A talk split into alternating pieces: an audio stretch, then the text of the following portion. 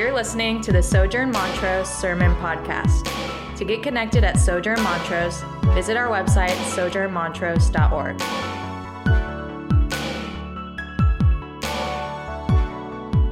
So, Egypt's Pharaoh, um, he was not only the king of the nation of Egypt, but he was also an important religious figure in Egypt. In Egypt, they believed that pharaohs were gods, or at least godlike men who intermediated between the Egyptian gods and the people. And the pharaoh worshiped a serpent goddess. And on Pharaoh's crown, he wore a serpent, representing this goddess and his association with her as a ruler and protector of the people of Egypt. And what we should see is that it's, it's no surprise that the king who is oppressing, enslaving, and seeking to put God's people to death was a serpent king. Serpents or snakes in the Bible are often found tormenting God's people. We see this first in Genesis when a serpent lies to Adam and Eve, convincing them to eat of the fruit of the tree of knowing good and bad in Numbers 21. God sends serpents to attack and bite the people of Israel who had been disobedient in the wilderness. Jesus referred to a group of his opponents as a brood of vipers.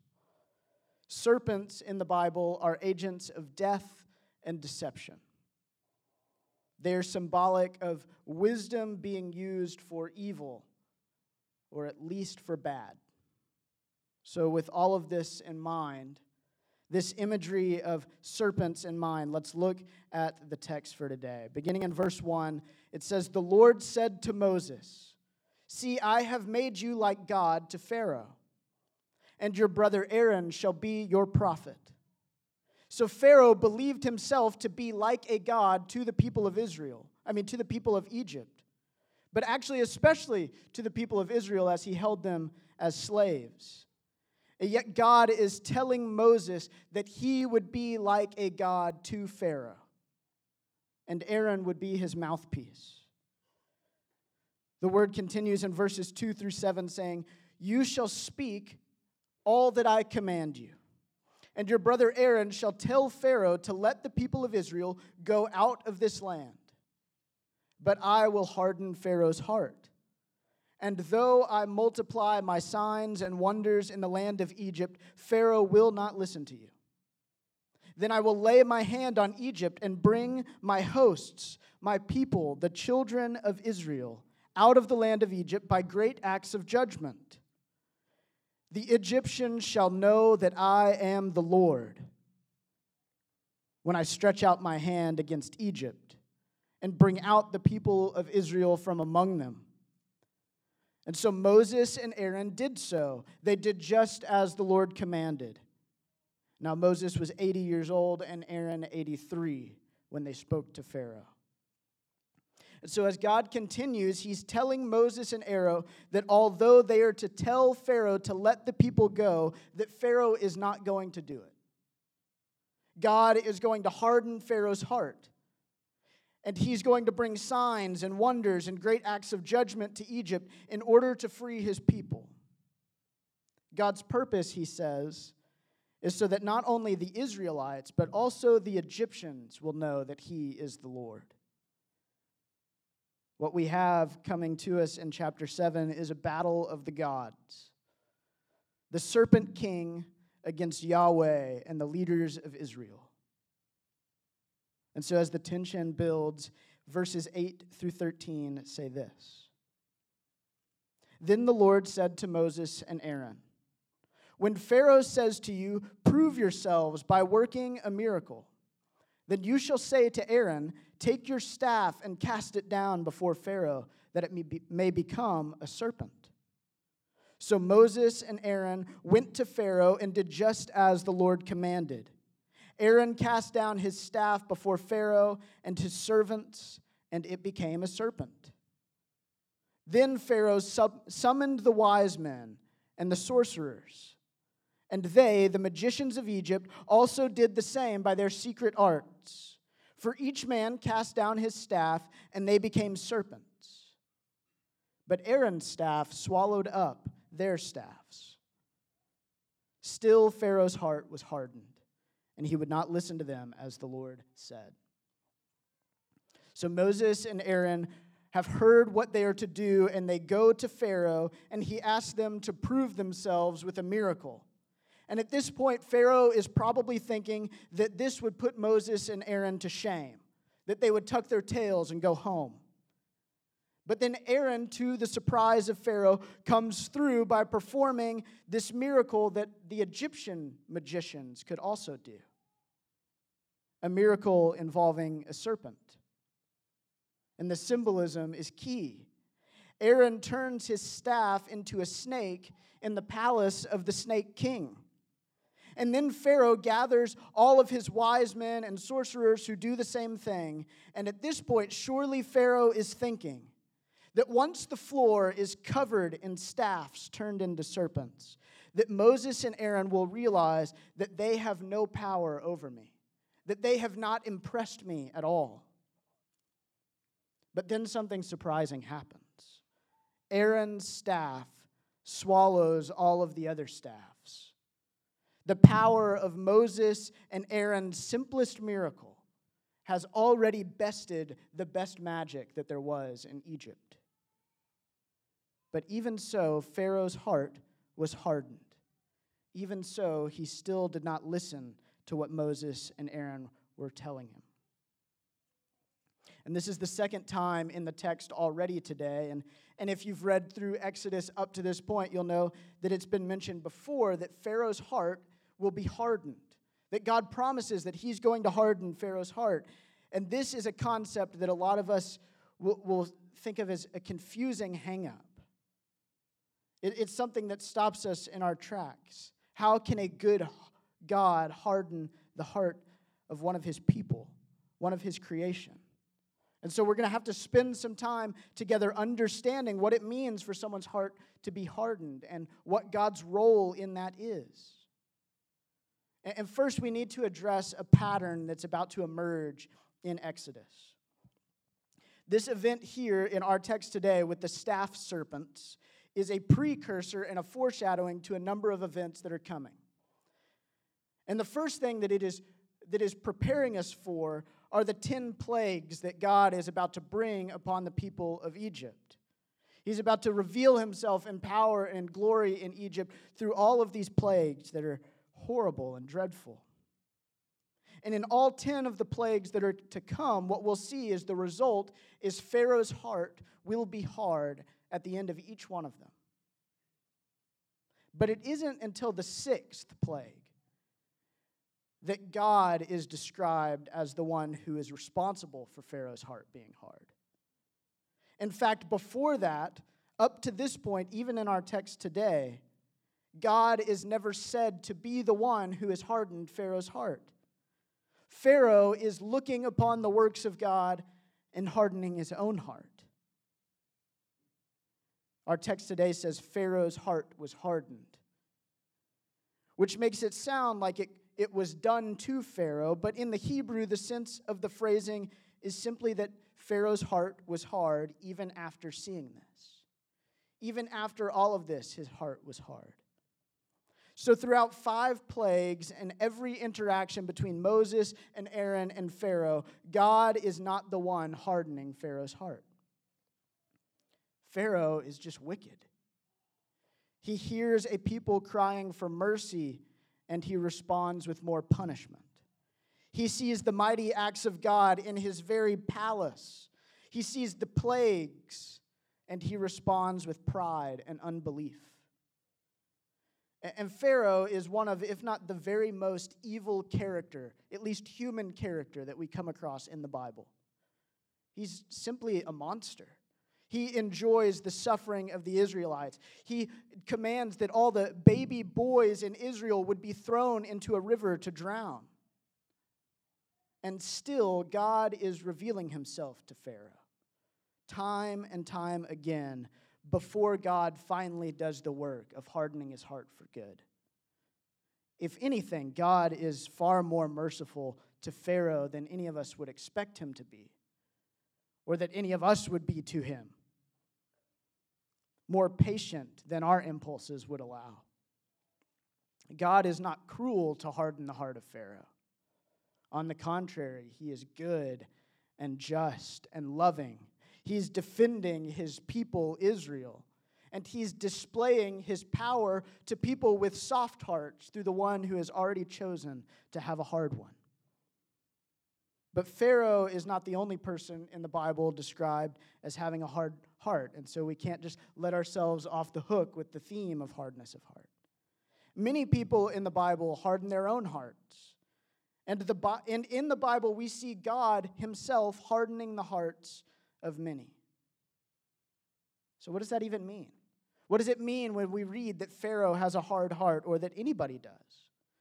And I think very basically, a hardened heart is the Bible's term to describe when somebody sees God reveal himself and responds by refusing to worship him, by refusing to acknowledge him, to see the work of God and remain unchanged. Paul in Romans chapter 1 speaks of people who have seen the power of God in the world, but who have darkened their hearts. And he says this For although they knew God, they did not honor him as God or give thanks to him, but they became futile in their thinking, and their foolish hearts were darkened. Claiming to be wise, he says, they became fools and exchanged the glory of the immortal God for images resembling mortal men and birds and animals and creeping things like snakes. The author of Hebrews speaks of hardness of heart in chapter 3 as he quotes Psalm 95. And he says, Therefore, as the Spirit says, today, if you hear his voice, do not harden your heart, as in the rebellion, on the day of testing in the wilderness, where your fathers put me to the test and saw my works for 40 years. Therefore, I was provoked with that generation and said, They always go astray in their heart. They have not known my ways. As I swore in my wrath, they shall not enter my rest.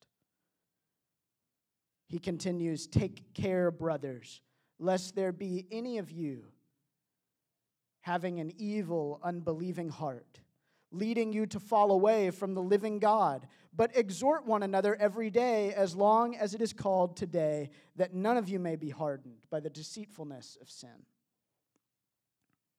So, hardness of heart comes from ignoring the work of God in the world. It comes from worshiping other things or people or creatures as God. It comes from being consumed with disobedience and rebellion from the ways of God.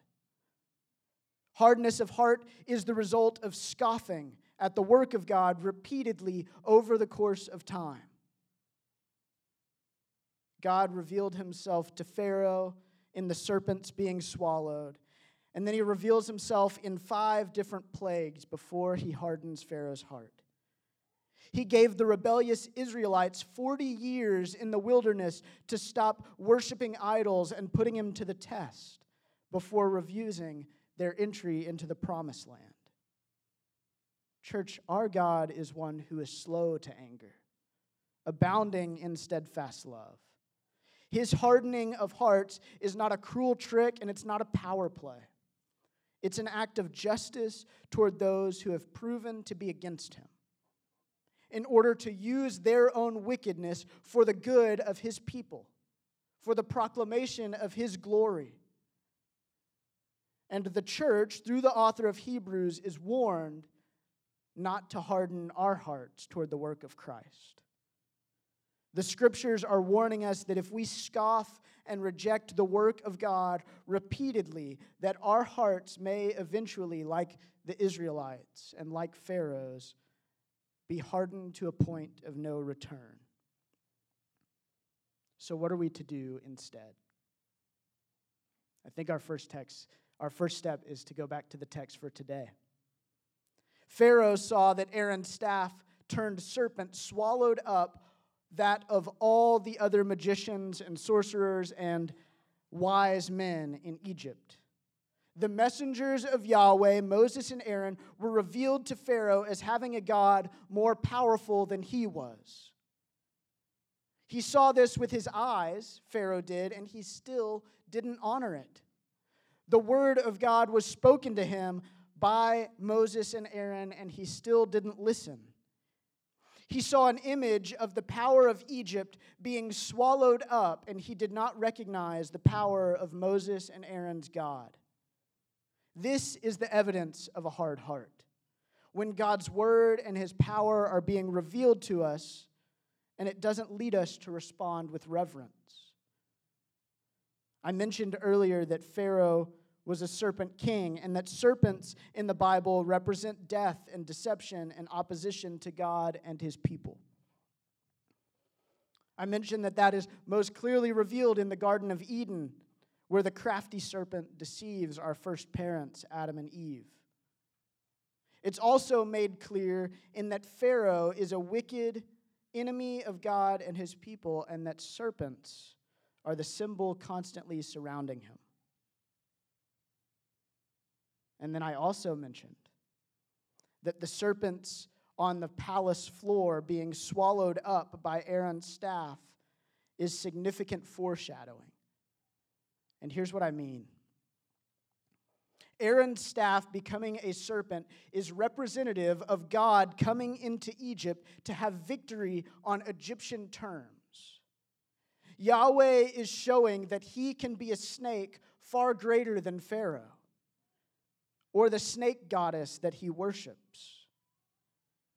If snakes represent death and slavery and opposition to God's people, then in this miracle, Yahweh is saying that victory is coming over the woes of slavery and oppression.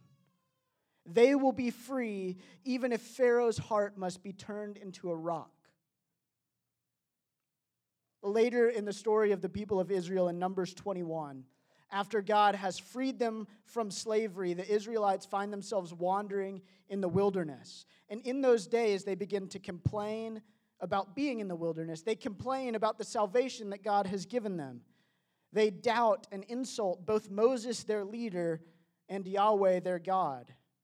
And so God sends poisonous snakes into their camp. And the snakes begin to bite all the people who are disobedient. And some of the people are even dying from the snake bites. And so Moses, as the leader of the people of Israel, goes to God and, and he, he asks him, What can I do to make these serpents go away? And God tells him, He says, Make a serpent and put it on a stick in the middle of the camp and hold it up so that whoever is bitten by a snake but looks at the serpent on a stick, though they are bitten, will live and be healed. Once again, snakes are the agent of death against the people of God. Once again, snakes are related to the sinfulness of God's people. But once again, there is a snake greater than the snake of destruction.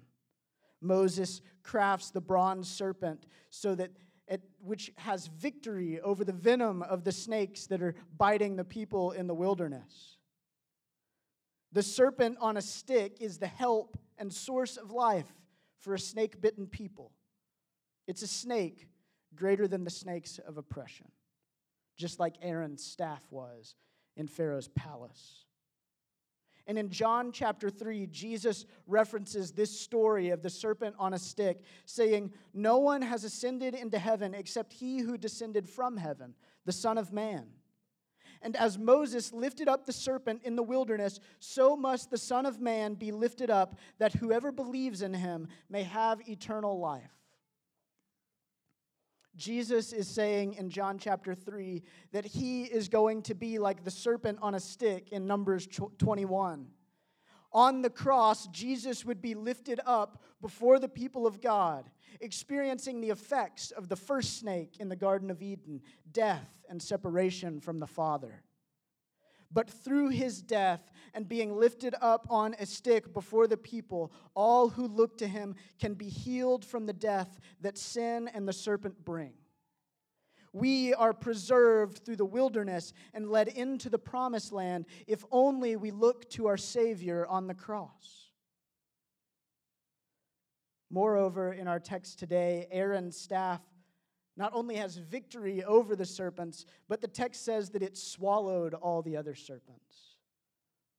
The word swallowed is not used very often in the Bible.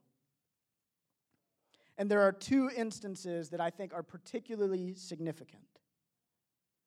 The first is the very next time in the Bible after Exodus 7 that we see the word swallowed used. And it's after the people of Israel have passed through the Red Sea on dry ground, and Pharaoh and all of his warriors are covered up by the water. And the whole people of Israel on the other side of the sea begin singing a worship song in celebration. And in it they say this Who is like you, O God, among the gods? Who is like you, majestic in holiness, awesome in glorious deeds, doing wonders? You stretched out your right hand, and the earth swallowed them up. Before the serpents, which came from Pharaoh's magicians, were swallowed up by the serpent of Aaron. And now, Pharaoh, the serpent king, and all his host in his army are swallowed up in the floodwaters and the murky floor of the Red Sea. Aaron's staff was a warning to Pharaoh to believe in Yahweh and let his people go, lest he be made like the serpents, swallowed up in the victory of our God. And the next example that I'll point us to where the word swallowed is used is in 1 Corinthians chapter 15. In chapter 15 of 1 Corinthians, the Apostle Paul is writing a long discourse on the beauty and importance and significance of the resurrection of Jesus. And in it, he quotes from the prophet Isaiah saying this that in the, res- in the resurrection of Jesus, this has come to pass. Death is swallowed up in victory. O death, where is your victory? O death, where is your sting? Church, in Jesus Christ, we have the one who has been sent by the Father into the snake pit of the created world. And he became a serpent on a stick that we could look to him for life and for healing. But he also became the staff of Aaron, swallowing up the great serpent, the devil, and the death that he brings in his glorious resurrection over death. Just like Aaron and Moses go into the palace of the serpent king, using the tactics of the serpent king in order for God to show his victory, so Jesus goes into the palace and the realm of the serpent Satan, even as he descended into the grave of his death. But now, through his resurrection, the oppression and slavery of sin and the inevitability of eternal death have been swallowed up by our victorious one, Jesus Christ, the one who is risen from the dead. The staff of Aaron swallowing up the serpents was not only foreshadowing to the plagues or the sea swallowing up the Egyptians, but to Jesus being nailed to Aaron's staff swallowing up death in the process. The serpent, church, has been defeated. The resurrection of Jesus is our hope and our salvation and our assurance that that is true. The resurrection of Jesus is the obvious revelation of God's power and love in our world. And so, what are we to do? Well, Pharaoh saw the power and revelation of God and he hardened his heart. And he was swallowed up in the sea. The Israelites saw the power of God in his revelation in the wilderness, and still they crafted for themselves their own gods, hardening their hearts. And that whole generation died in the wilderness without entering the rest of the promised land. And so today, for those of you in this theater. You have heard. And I hope you have tasted and felt and seen the love and power of God revealed most notably in his risen Son. And so, if you are hearing the good news of the resurrection of Jesus, I implore you, like the author of Hebrews, today, if you hear his voice, do not harden your heart. Turn to God, who is patient and loving Turn to Christ, who has made a way for you to experience right, life because he has swallowed up death altogether. For those of you in the room who are Christians, don't be like the Israelites who had experienced the salvation of God and then gave credit and worship to something else. Because I can assure you, it is only God who has saved you. No parent or professor, no scientist or scholar, no jurist or journalist, no beast or burden or book, no cultural value or political progress, no system or structure, no relationship or reason or rationale, no staff, no serpent has saved you from sin and death. None of these are responsible for the outpouring of grace that you have experienced in our loving God. None of these can be your hope in life, and certainly not in death. None of these can promise you fortune or security or rest. None, church, save for Christ our Lord, are able to heal us of our sinfulness, our selfishness, and the death that they bring. None, save for Christ our Lord, have provided a way for God to look upon us with complete pleasure and fullness of joy. None, save for Christ our Lord, are able to spread the seas that we might walk through on dry ground or swallow up all the power of death in the throne room of the evil one. None, save for Christ our Lord, are establishing a kingdom that is marked by love and peace and everlasting life.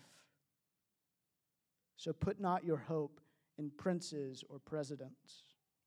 Put not your hope in policies. Give not your ultimate thanks to your own efforts or the generosity of others. Let no identity or agenda define you. But let us all give our praise to Christ who allows us to scoff at the grave because it no longer has victory. Let us all put our hope in Christ who has saved us to the uttermost. Let us put our hope in Christ who is worthy of our praise. And let us, church, today soften and never harden our hearts as we have seen his mighty works, as we have experienced his outstretched arm, his power, his beauty, his blessing, and his salvation. And through that, may we have unity as his people in faith and obedience and service to the one worthy of all the praises we can ever muster to sing. Let's pray. Father, you and your Son and your Spirit are worthy of our worship, of our lives, that we ought to come before you and lay down all the other things that we hold on to, all the other things that we find hope in, all the other things that we desire, and give our affection fully to you. I pray this morning that your Spirit would soften our hearts, that we might always look upon your Son with love and with reverence and with thankfulness, and that your glory might be revealed through us as a people who proclaim it, as a people who have seen it and have been changed by it. I pray, Lord, that none of our hearts would be hardened at your goodness and at your grace. I ask these things in Jesus' name. Amen.